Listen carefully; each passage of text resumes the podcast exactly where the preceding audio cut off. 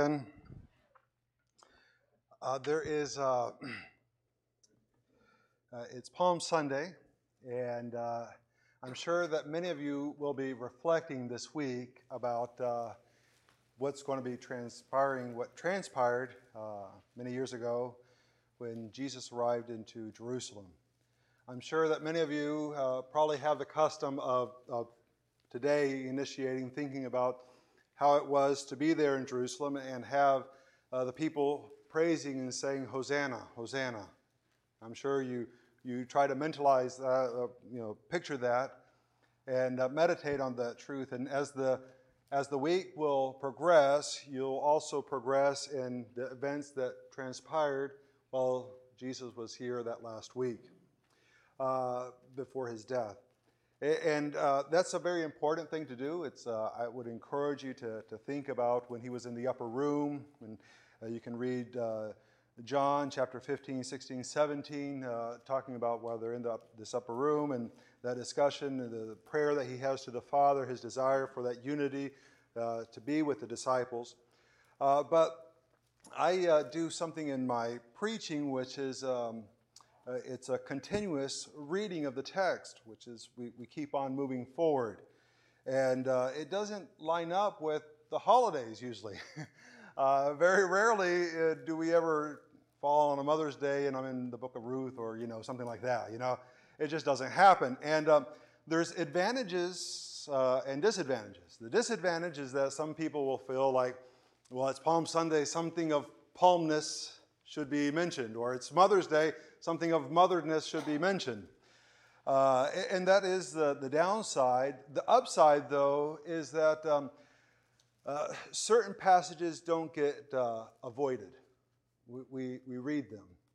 And uh, even though that the passage can be very difficult and maybe uh, against what's maybe happening culturally, we proceed on and, and move through it.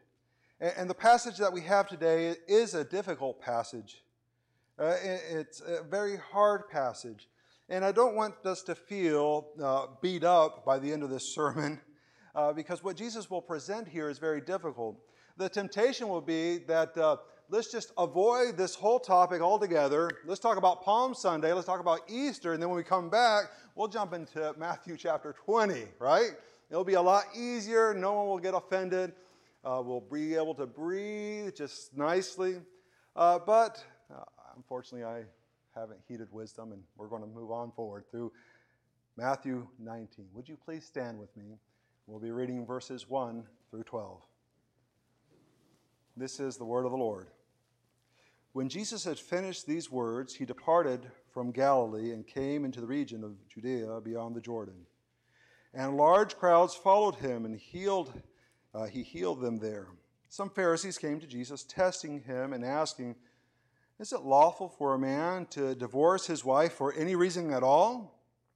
And he answered and said, Have you not read that he who created them from the beginning made them male and female? And said, For this reason a man shall leave his father and his mother and be joined to his wife, and the two shall become one flesh. So they are no longer two, but one flesh. What therefore God has joined together, let no man separate. They said to him, Why then did Moses command uh, to give her a certificate of divorce and send her away? He said to them, Because of the hardness of your heart, Moses permitted you to divorce your wives. But from the beginning, it has not been this way. And I say to you, whoever divorces his wife except for immor- immorality and marries another woman commits adultery. The disciple said to him, If the relationship of a man with his wife is like this, it is better not to marry. But he said to them, Not all men can accept this statement, but only those to whom it has been given. For there are eunuchs who were born that way from their mother's womb, and there are eunuchs who were made eunuchs by men. And there are also eunuchs who made themselves eunuchs for the sake of the kingdom of heaven. He who is able to accept this, let him accept it. Let's pray. Father, I thank you for your word. And I thank you that even though it's difficult, your Spirit will work in us. Father, I pray that we will soften our hearts and listen. Not, not just to hear this story, the, probably a story that we already know, but that we can be doers of your word, that we can put into practice. Father, we know it's, it's your will that we become more like Christ and less like ourselves. And I pray that we will apply your word to our lives for that goal, for that purpose in our lives. In Jesus' name I pray. Amen.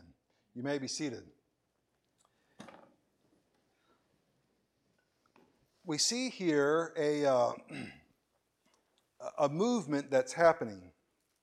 Uh, verse 1 says, When Jesus had finished these words, which words is he talking about?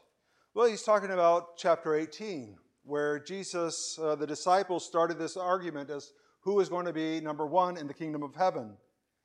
And that developed into Jesus teaching them some things about the kingdom and, and what it is to be living for the kingdom and what it's like to live in a community of believers. How, how do believers get along?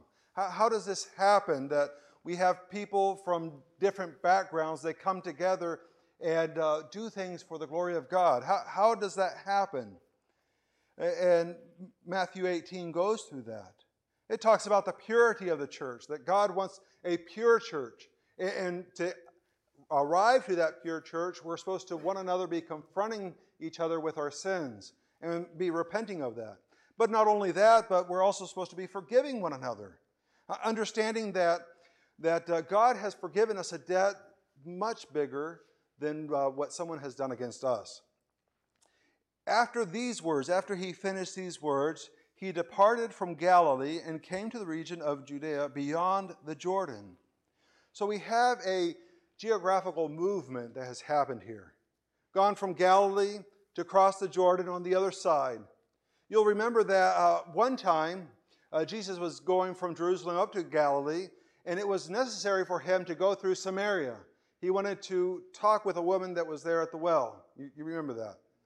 This time he decides to avoid that area and crosses over into Gentile territory. It says that it's uh, the area of Judea, but he's on the other side of the Jordan. And uh, all this uh, would have taken some time. So not only do we have a geographical movement, but we have time elapsing. Now, I, I mention this because uh, this, in a certain sense, is kind of a historical type genre. But the author is being very picky in what he chooses. We know that rhetoric is the art of persuasion, and it's, a, it's a, about speaking persuasively. But here we have a text, we don't have oral communication. And so in literature, we don't talk about necessarily uh, rhetoric, we talk more about point of view. Now, we've all been aware of point of view. You pick up a newspaper, and uh, XYZ politician is a saint. A saint. But you pick up another newspaper, and what do they say? He's worse than the devil, right? There is a point of view that is being expressed, and, and we've come to almost uh, despise this point of view that comes through every aspect of, of the media. We, we come to kind of despise that we see this point of view.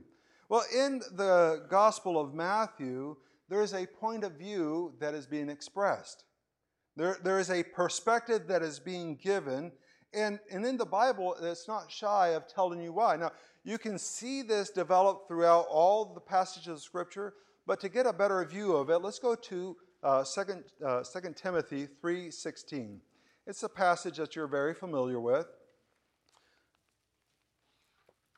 2 Timothy 3:16 it says all scripture is inspired by God and profitable for teaching, for reproof, for correction, for training in righteousness, so that the man of God may be adequate, equipped for every good work.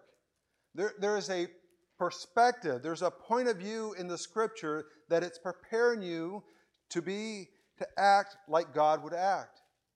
Uh, we see from Romans chapter 8, verse 29, that it's the will of the Father that we become like the Son, that we act uh, like the Son, that we behave like the Son, who always did the will of the Father. So uh, there is a perspective here. Now, the reason I mention this is not just to talk about literary theory. That's not the point. The, the point is, is that there's a lot of stuff that could have uh, happened or that did happen from the time that they left from Galilee and moved to the other side of the Jordan. H- how did they cross? Was there a bridge? Did they use a boat? Did they use some of those inner tubes? Have you seen that documentary where Netanyahu's going down the Jordan in an inner tube? Have you seen that? Did, did they use inner tubes? Did they stop along the way at maybe a rest stop, had a little cup of coffee, maybe a baguette? But what happened from the time they left Galilee to they're on the other side of the Jordan? It doesn't say. It doesn't mention. It's not because it's not truthful, but Matthew is editing the story for a certain purpose. And that purpose is to unite this aspect of forgiving one another with what he's about to say about marriage and divorce. He's very purposefully ignoring certain things because he has a theological message for us. And it's important that we don't divorce chapter 18 from chapter 19 as we look forward in this and we start thinking about this. That this aspect of being forgiven, this huge debt, and therefore we should forgive one another horizontally. Vertically, we've been uh, pardoned a huge debt, and that should have a, a, a relation to how we treat one another.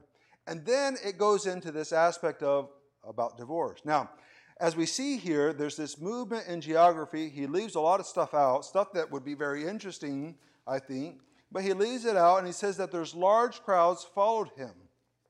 We don't know if he left Galilee on a way for one of the high feast. We do know that since the Mount of Transfiguration, every step he's taking is a step closer to the cross. And that's his destination, is to go to the cross. Here he's going, we don't know if he's in a crowd, they're in a caravan, and as he's healing people, more people are being added on. Or is the situation that he just took off? He and his disciples are walking down, and uh, people are spotting him and saying, It's Jesus. Hurry, go get Uncle Bob, bring him here. Uh, and he's there healing Uncle Bob. We, we don't know exactly how, but there is a group of people, and they're following him. And the other thing that it doesn't let us know is what's the intention of their heart. It says that he healed them there. Are they following him just because he can provide health? Or are they deciding to be disciples of Jesus Christ? Are they putting aside everything that they own and taking up their cross and following Jesus? Or is he an ends to a mean? Like, is he, are they going to be able to be healed and that's why they want to follow him? It doesn't say, it doesn't give us the reason. But we know that uh, a little bit later, there'll be a whole crowd of people saying, Hosanna, Hosanna. And then a week later, they'll be screaming, Crucify him, crucify him. Interesting, right? Here's this whole group of people, and Matthew decides to leave out a lot of the details to then jump into this aspect that the Pharisees came to Jesus and they're testing him. Now, Matthew allows us to see the intentions of the heart of the Pharisees. The inside of them, they don't have a desire to know more, to get closer to God. They're, they're having this desire to test him, to see if they can catch him in something. And they have this question Is it lawful for a, a man to divorce his wife for any reason at all? It's a rather vague statement.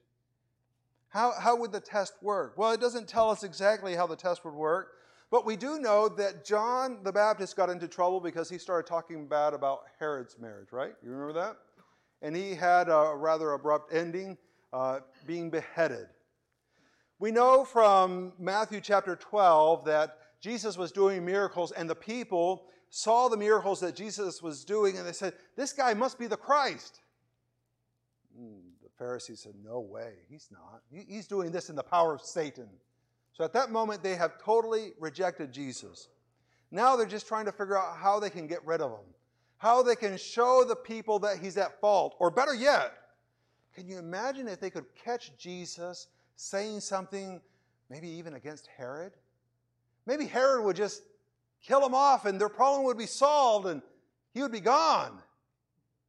They're testing him. And they want to test him about this aspect of marriage any reason at all. There's, there's two different schools. Uh, one had a very strict uh, idea about divorce and that basically it couldn't be done.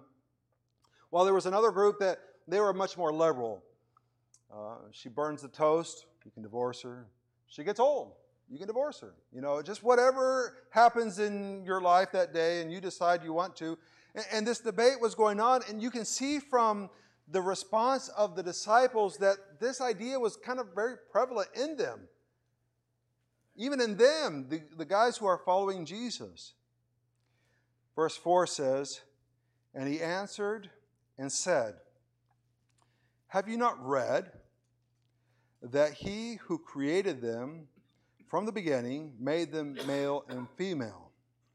Uh, let me stop here just to make the, the point.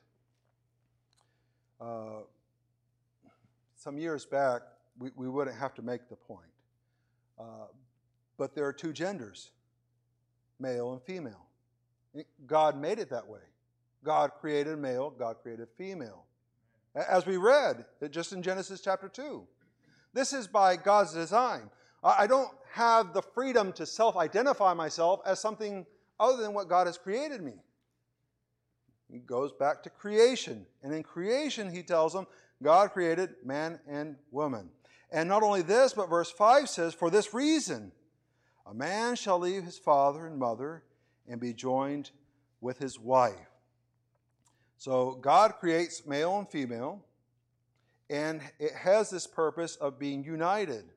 And they're supposed to leave father and mother to be joined together. There's this aspect of one flesh. And let me make a little short pause here. It's very unhealthy it's very unhealthy when uh, a person does not want to leave father and mother.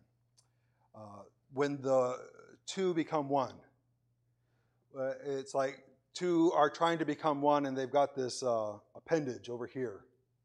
Like a washer or the vacuum cleaner gets messed up and say, No, no, honey, I'll call my daddy. And, and my dad will know how to fix this. That, that's, that's awkward. That, that creates awkward situations. Or uh, honey, don't try to cook the turkey. Let, us just ask my mom to do that this year. That, that creates problems, doesn't it? None, none of you? None of this ever happened? It does create problems when there's not a separation, when the, when the two can't become one, when they're still like tied, and they're like, I love both of them, and they should separate to become one flesh. It's also sad when parents still try to manipulate their kids. Oh, I'm so lonely. Well, go get some friends. Come to church and meet some people, you know? They'll try to manipulate their kids, and their kids feel sorry for them. It's sad. But there's this aspect here that they're supposed to become one flesh. The two become one. And then it says, verse 6 So they are no longer two, but one flesh. What therefore God has joined together, let no man separate. Now, this is a very interesting paradox that we find here. How did the two people get together? Well, I guess like how any other two people get together. I mean, how does that happen? They're at Starbucks, and the guy's like, hey. And she's like, hey.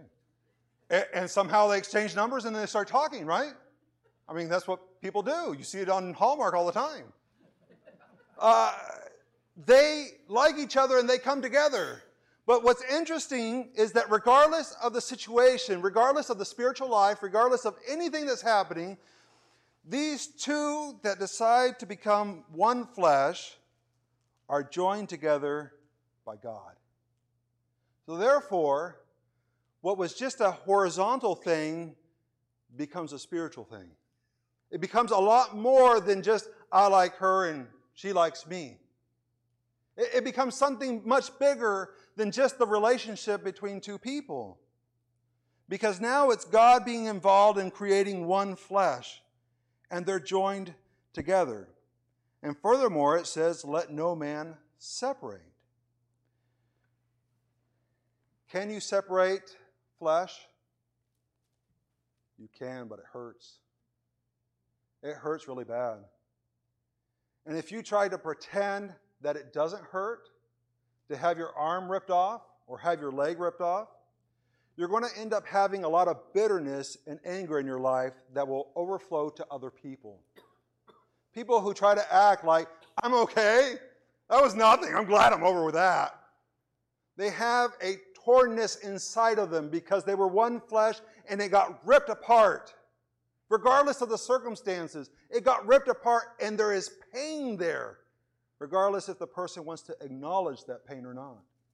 And usually that pain ends up spilling out onto other people children, another spouse, in the church. It just happens. There's Jesus' response. They ask for the possibility of their being divorced for any reason. And Jesus goes back to the beginning and saying that they were created, and they were created for a purpose of becoming one flesh. Not multiple flesh, not a flesh, one flesh with tumors attached to it, but one flesh. They said to him, they got him. He opened his mouth, so they got him, right?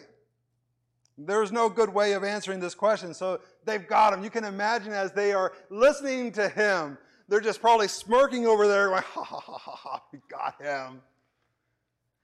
What did they say? Why then did Moses command to give her a certificate of divorce and send her away? Oh, can you imagine? They're trying to turn the people against Jesus. The, Jesus, uh, the people have been, uh, have Je- uh, as Moses as a prophet, they listened to the laws of, of Moses. And now all of a sudden, this guy, this rabbi who they're following, he seems to contradict what Moses said. This has got to be a huge problem. And uh, he goes and replies to them again. Now, um, before we move forward, I do want to say that what Jesus has said, he's already stated it before. You see it in, in Matthew chapter 5, verse 31 through 32. He, he talks about how you're not supposed to get divorced. That's not supposed to happen. In fact, if we go over there to uh, Matthew 5, uh, we'll see that he, he goes on and, and talks about some other things. Um, he, he, talks about uh, not making a, a false vow, verse 33. Let your yes be yes and your no, no. Would that be applicable to marriage? It sure is. On a certain day, you say that I will take this person to be my husband, my wife. And he says, let your yes be yes and your no, no. How about, uh, uh, it talks further on uh, about um, verse 40 about someone taking your coat. Is that applicable to marriage? Yeah. You're there laying in the bed all covered up, and what she do? She rips it all off of you, and she has it all for herself. And you wake up with no sheets at all. It's a joke. Um, this is very applicable to how we live. This is very applicable to how we live. Now, going back to Matthew 19, uh, we see here they have tried to get him on. Moses has commanded to give her a certificate of divorce. And they're mentioning, they're referencing Deuteronomy chapter 24, verse 1. What's interesting is if you were to go to Deuteronomy 24, 1, you do not see a command that this is what you're supposed to do, but you see a permission that is being granted.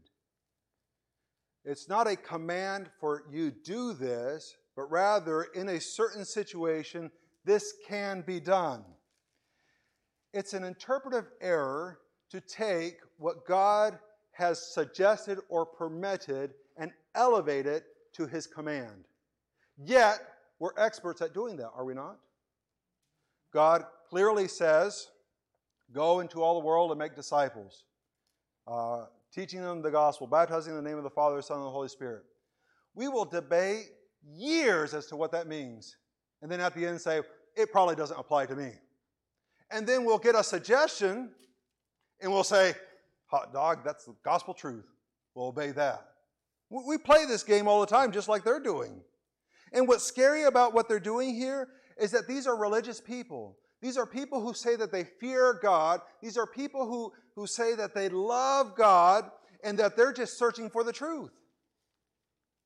And all it's doing here is that it's exposing their heart that they have a heart that's ill intent. They want to test Jesus. Why do we do what we do? Because we want what we want. Our heart dictates, and we try to find excuses to make whatever we want to do legitimate. That's what we do. We look for ways that we can legitimize what we want to do. He says, uh, Moses commanded. Moses did not command, he gave permission. Now, verse 8, it says, And he said to them, Because of the hardness of your heart, Moses permitted you to divorce your wives. Uh, because the hardness of your heart. That's, uh, that's one word. That's just one word. And it's a very rare word. You only find it here and in Mark, where it's recorded the same passage. So in all of the New Testament, only Jesus uses this word. And this word has this idea of um, unyielding frame of mind, a, a hardness of heart, a, a coldness, a stubbornness that, that the person does not want to give. And Jesus says that Moses permitted this because of a hardness of heart. When you look at a hardened heart, uh, usually a hardened heart happens because a person gets hurt and they decide that they, they don't want to be hurt again. So they start to build walls to try to protect it. But you know what happens. They let the guard down for somebody, and that person, of course, is a sinner. And what do they do? They hurt you too. And the person's heart gets harder and harder and harder with the idea that somehow they're going to protect themselves by making their heart, heart so hard. But that's not what they do at all. They end up disobeying God by having a hardened heart. They disregard what he said about forgiving one another. See, if there's no forgiveness in a marriage, you can't move forward. I, uh, I, I unfortunately have a bad tendency as I'm driving to point out things that no one cares about. And uh, we, my wife and I, we had just gotten married. And uh, we're going down to Florida uh, for our honeymoon, and um, she's there talking to me. And uh, I, I, see a house, a, a beautiful old house. And the thing is, is in my mind, I justify the fact that I need to interrupt her to point out this house because we're going to pass it, and then she won't have the opportunity to see it. Not that she cares about the house. I mean, I care about the house. And so what do I do? Oh, look at the house. She's like, okay. She keeps on talking. It was about uh, two hours into the trip. All of a sudden, she's very quiet. Like, this is not how I imagined our honeymoon to be. Why? Because I was inconsiderate. Look at the horses. They look like every other horse, right? Look at the horses. Look at the cows. And kept on interrupting her. Forgiveness has to be part of a marriage. Vulnerability has to be still part of a marriage. Because if not, you end up hardening your heart and say, fine, I'm not going to talk at all. I'm not going to point anything out. I've learned to use a filter. I, I, I, I bet only 25% of the stuff I see, I, I share with them. I'm like, mm, you know, we're going down the highway, like, uh, I've worked on it. That's part of forgiveness. That's part of learning of what you're doing wrong, of being inconsiderate, and repenting of it. And that's what marriage is about. But here's a hardness of heart. They are protecting themselves, and all they're doing is violating God's law. It says Moses permitted you to divorce your wives, but from the beginning it has not been this way. And I say to you, whoever divorces his wife except for uh, immorality and marries another woman commits adultery. Now, as we look at this passage here and what Jesus has done, is he commanding that if adultery happens, you are to divorce your wife? Be careful. Is there a command on Jesus' part? Well, there's not a command. Again, there is permission. There's permission to do that, but there's not a command. And you say, well, infidelity is a big thing. You're telling me that a person who has been cheated on should stay in that marriage? Well, I wonder if there's any examples of the Bible of such a situation. And of course, immediately your mind is going to what book? Hosea, right? You remember how God told Hosea to go get a wife? And they had three kids. And after the third kid, what happened? She went and found lovers, plural. Not one, a plurality. And spent time with them. In fact, thought all the blessings she had came from them and not from her husband. She rejoiced in them until the part that she was totally used up and she's on to be sold at a market, a slave market. She has no funds, nothing. What does God tell Hosea to do? Go and kill her. Right? Go and, and, and pull her around, you know, and, and make her suffer, ridicule her, post pictures on Facebook about her. No. Buy her back. Redeem her from her situation. And it's a picture of what God does. Israel had, had gone away multiple times. Israel had gone multiple times away from God, and yet God was willing to take Israel back. In case we think that we're better than Israel, God forgives us our sins over and over again. When we choose to go after other things, the idols of our heart, God forgives us over and over again. And He doesn't just forgive us and say, well, we're not going to talk about it anymore. You just go over there. But He restores us. 1 John 1 9. He cleanses us from all that filth. That's what He does in our life. So don't take it as a commandment from God here because we have an example of God Himself, of what He does in our life, how He restores us even while we're unfaithful to Him. Now, this is a kind of a hard saying that we've seen here. And the disciples acknowledge it, and they say in verse 10 uh, the disciples said to him, If the relationship of a man with his wife is like that, is like this, it's better not to marry. They're like, This is ridiculous. You mean I got to put up with her the whole time? I can't just get rid of her whenever I don't like her? Eh, eh, now, picture who these are. He didn't get some people off the street, some unsaved people. It's his disciples that he's been working with, involved in their lives, and this is the attitude that they're having. They're like, you're better off single. Jesus goes into talking about three different conditions those who are eunuchs from birth, uh, those who have been made eunuchs, and then those who are eunuchs for the kingdom's sake. Does he exalt one person over another? No. Uh, there are people who are married, and that's fantastic. That's great. Uh, there's a uh, uh, when two Christians get to marry, that's that's something great. We see that mystery in Ephesians chapter 22, uh, chapter 5, verse 22 through 33 we see this mystery of uh, Christ in the church. And as Christ gave himself for the church, uh, the church uh, submits to, the, uh, to Christ. Uh, we see this picture of, um, of marriage in Ephesians chapter 5. Uh, that's, that's a beautiful thing. How about if the person got married to an unsaved person? Well, we see in 1 Corinthians chapter 7 this also, where if the person is married to someone unsaved, they have the opportunity to be sanctified through that process and maybe even reaching that unsaved spouse for the Lord. Not that you go in purposely doing that, but if you find yourself in a situation where you've accepted Christ and the other person has not, then you have the opportunity to reach them with the gospel. But then there are some people who choose not to get married at all. They decide to use their life for God, totally. Eh, there's a blessing in each aspect of this. There's not one better than the other. So, as we look at this passage here, we see that we need to obey God's will over what God uh, makes permissible. And usually we run to what God makes permissible over than what God has willed. But what we see in this passage is that Jesus is saying, obey God's will, obey God's design. And how do we do that? We do that by knowing God.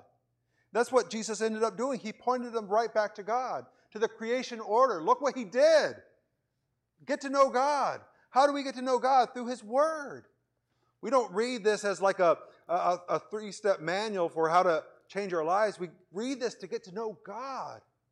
And that's what he answers back with them is he goes back to creation and the intent that God had in marriage. How else do we do this? How else do we obey God's will? Well, we do it by submitting to his will too. And this is something very important. Had the Pharisees ever read Genesis 1 and 2? Oh, yeah, they read it every year. They knew it, they had it memorized. Many of them had, uh, had the whole Torah memorized and they could recite it. They knew it. But they didn't submit to his will, they didn't submit to his design. See, they had desires in their heart, and they decided to do the desires of their heart over what God had revealed. That's what they ended up doing. God exposes what's in their hearts here. Jesus exposes what's going on. So we obey God's will uh, in our life, and we do this by knowing God, by submitting to His will for our family. And we do that by submitting to uh, being involved in a community of faith together. Now, it might be possible that you can't do this because you've never accepted Christ as your Savior. You're looking at this about forgiving people, forgiving people who've done wrong to you, forgiving even somebody who's been unfaithful to you, and you're like, what are you talking about? No, never. I will, I will find justice myself. And it's because you've never trusted Jesus Christ as your personal Savior. You maybe have some stories Maybe you know some things. Maybe you have some traditions that Palm Sunday you come to church, Easter you come to church. But you've never accepted Jesus Christ. You never accepted what He did on the cross as what saves you from your sins. That at that time on the cross, He took your sin, your guilt, and gave to you His justice, His righteousness. You've never put your faith in what Jesus Christ did on the cross. You're lost You're with the wrath of God on you. Today you can be saved. Today, you can accept Jesus Christ as your personal Savior and, and live differently according to His will and not just according to what He permits. Two points, and that's all I have. We got to know God and we have to submit to His will. Let's pray. Father, many of us are here and probably we have made mistakes that we repent of. Father, thank you that you are faithful and just to forgive us of our sins and cleanse us of all righteousness. That it doesn't matter what sin we commit, that you will forgive us. Father, we know that it was your intent that marriage would be a joining of two people to become one flesh. Father, I pray that we won't get sidetracked on what the world tries to offer as marriage. Father, I pray that we will look to your design and submit. Father, I pray that we will know you by reading your word and that we will submit to doing your will. Father, if there's anyone here who has not accepted Jesus Christ as their personal Savior, I pray that today will be the day of, of salvation for them. In Jesus' name I pray. Amen.